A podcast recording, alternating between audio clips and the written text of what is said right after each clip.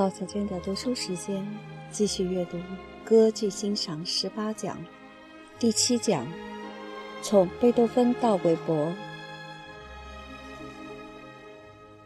从海因里希·许茨写下《达芙妮》开始，德语歌剧就开始了运行的轨迹。尽管一直隐藏在意大利歌剧的阴影里，但脉络清晰。莫扎特尽管写了那么多部德语的歌唱剧，还在弥留之际写完了伟大的《魔笛》，但其歌剧的主体还是意大利歌剧，并且是供宫廷里娱乐的意大利歌剧。更不用说另一位说德语的大师格鲁克，并没有用德语作为其主要创作语言。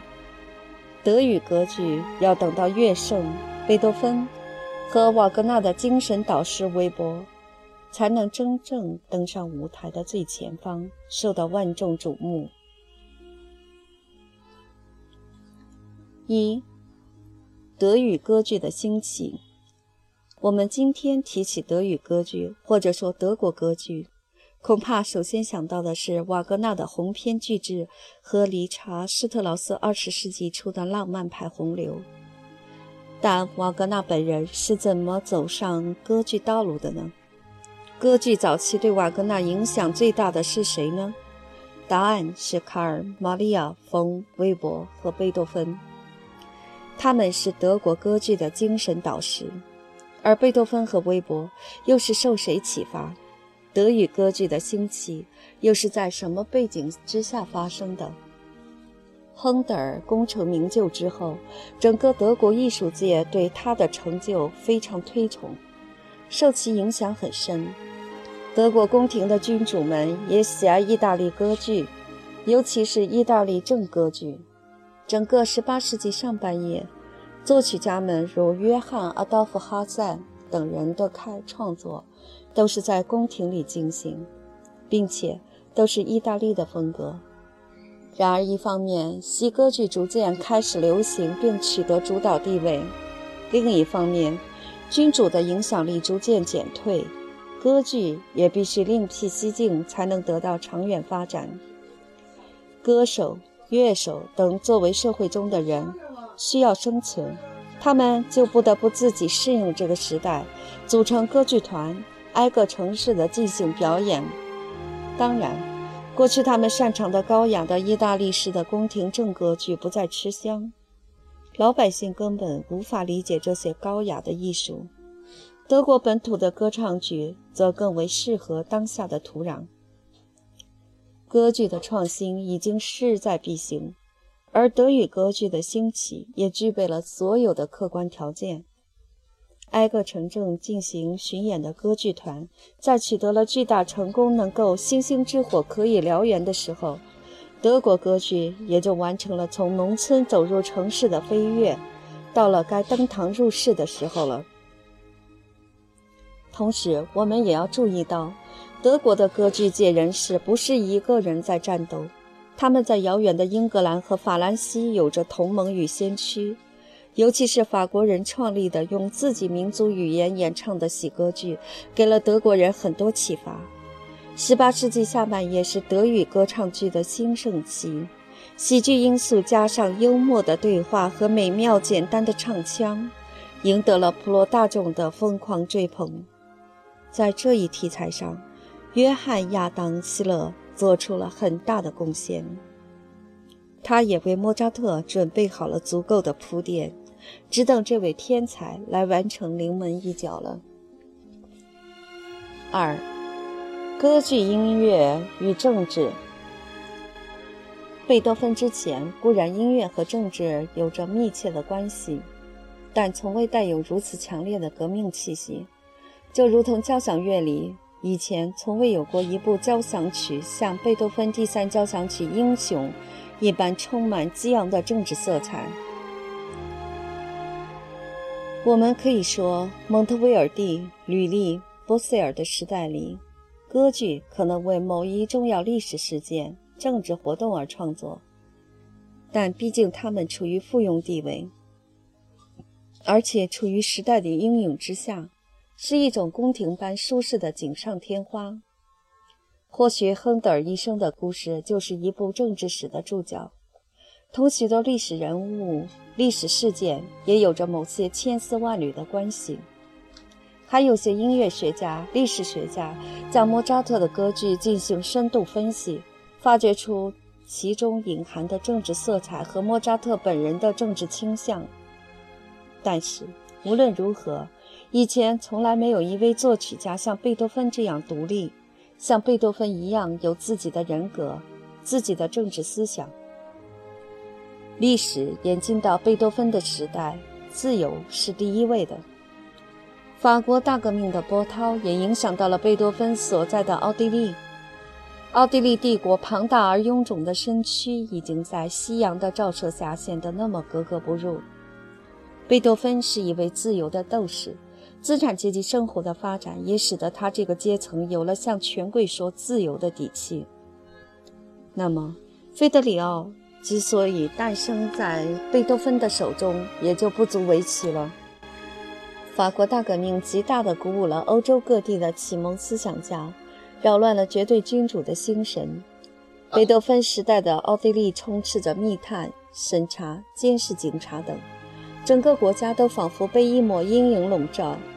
拿破仑的崛起让贝多芬兴奋地将第三交响曲《英雄》提献给他。然而，波拿巴任命自己为终身执政的皇帝，又让贝多芬愤怒地抹去提献词。1811年的奥地利政府实际上已经破产，巨大的经济危机导致货币大幅贬值，贵族的政治和经济力量被大幅削弱。一群贵族联合支付给贝多芬的年金也减少到原来的三分之一还不到。社会正在商业和资产者的影响力导向下逐渐转型，这些社会和经济变化正是贝多芬需要和期待的。他能够不依赖于当权者或单个的赞助人，而塑造自己的艺术生涯。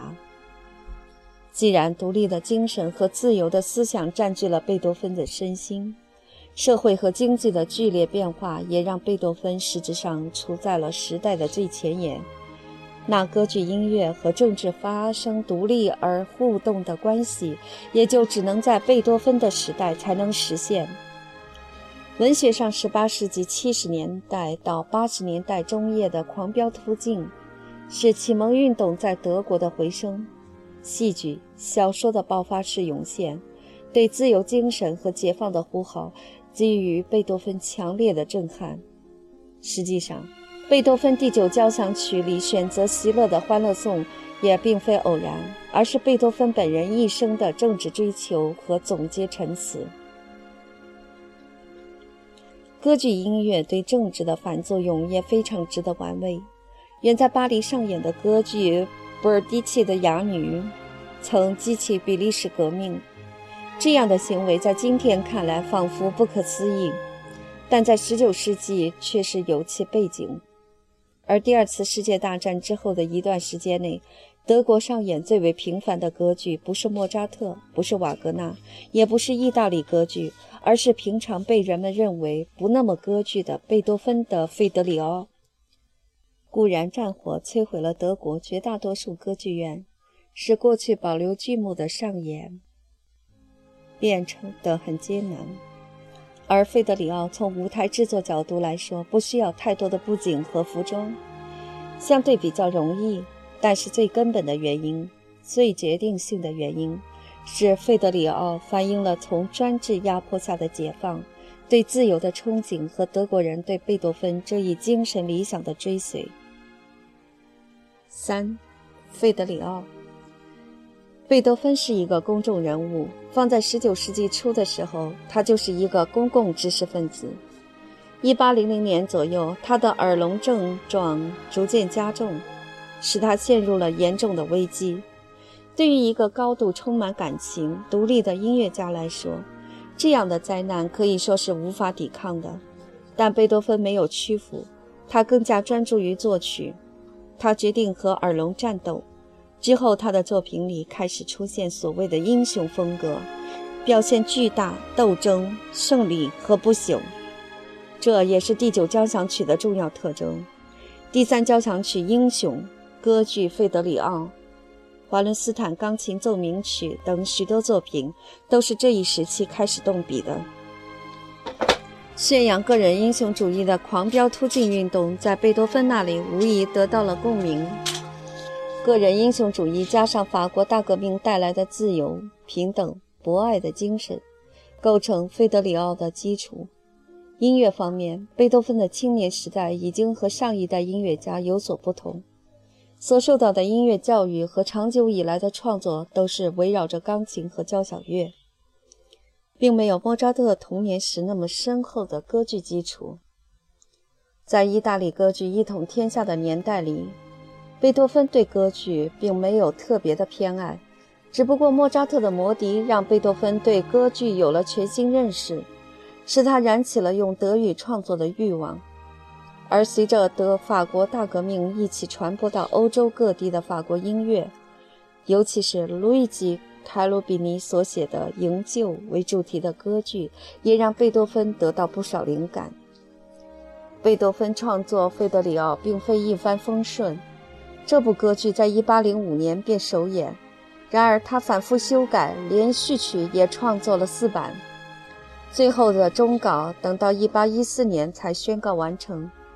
英勇无畏的妻子冒着极大危险，千辛万苦从监狱里营救政治犯丈夫。这样的题材，意大利歌剧的作曲家们一定不感兴趣，或许一定要等到威尔第才有可能。但在崇拜英雄主义的贝多芬眼睛里，这样的剧本恰恰恰符合了他的需求。身边压抑的政治氛围让贝多芬对自由充满渴望，为政治自由而奋勇斗争的题材让贝多芬感动得热泪盈眶。四，贝多芬和歌唱家。今天的歌唱家们或许已经习惯了瓦格纳和理查斯特劳斯，对贝多芬的歌剧也并不觉得多么难。第九交响曲里的独唱部分也并非很大的挑战。但是在当年，所有的歌唱家都是按照意大利的方式进行训练，他们习惯了轻巧的罗西尼风格，对意大利语的歌唱性。驾轻就熟，对线条花腔的热爱胜过朴素旋律。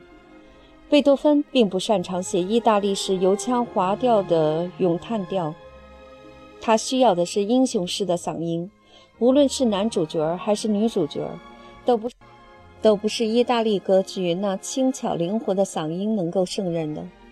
在贝多芬的时代，意大利人永远是德国人歌唱方面的老师。德国和奥地利境内的天才歌唱家们，如果想要取得成功，都必须在意大利歌剧中演出并获得最高的赞誉才可以。既然一切都是以意大利的标准来进行，那么德国本土的作曲家在创作歌剧的时候，势必要遇到障碍。当时的不少歌手还有坏毛病，就是只是作曲家根据自己的声音修改音乐。贝多芬这样著名的大腕作曲家也曾遇到过，不过当时贝多芬声誉正隆，歌手们已经将他视为天神一样的大师了。根据一位女中音歌唱家的记载，她进入贝多芬的房间的时候，就感觉仿佛进入了一座教堂。她努力唱给敬爱的贝多芬听，但因为贝多芬写的并非意大利歌剧风格。他还曾非常无理地评论说：“他不懂声乐作品写作，有一个音符实在太高了。”当时贝多芬淡定地回答说：“去学，高音会出来的。”贝多芬在《费德里奥》中的合唱部分也倾注了许多心血。囚犯的合唱代表了对自由的向往，这里的合唱不仅仅是歌剧的需要，还代表了贝多芬心中的政治犯群体。代表了世上反抗压迫、争取自由的斗士们。五，微博和他的时代。今日我们仿佛能感觉到，主流的歌剧曲目大致是意、法、德三分天下。但直到十九世纪初的时候，欧洲还是意大利歌剧独霸。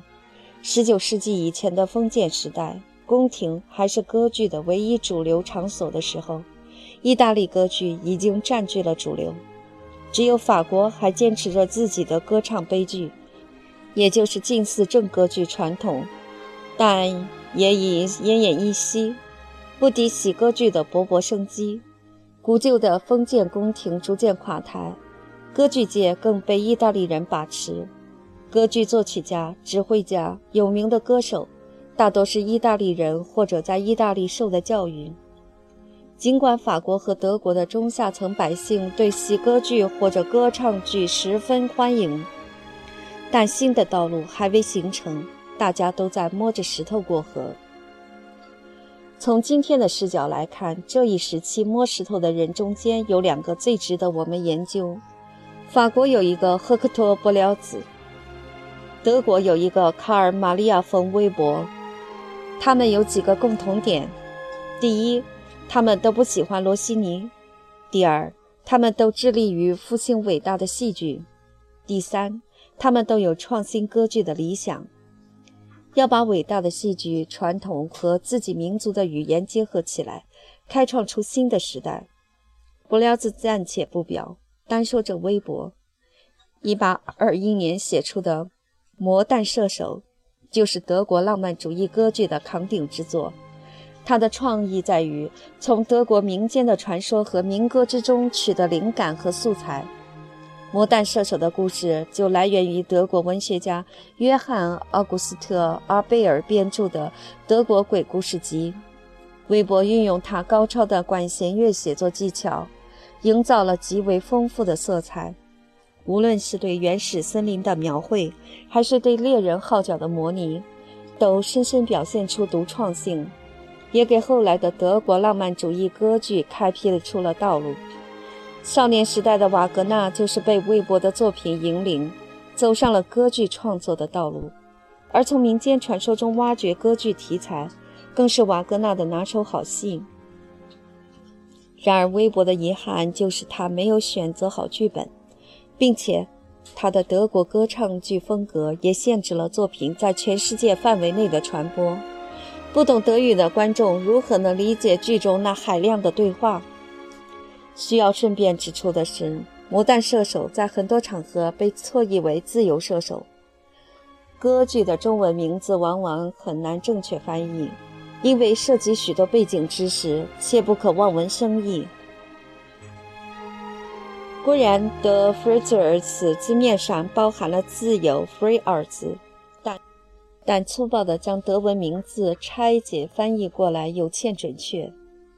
在德国民间传说里面，The f r e d e r i c h 指的是百发百中的射手，因为他拥有神奇的魔弹。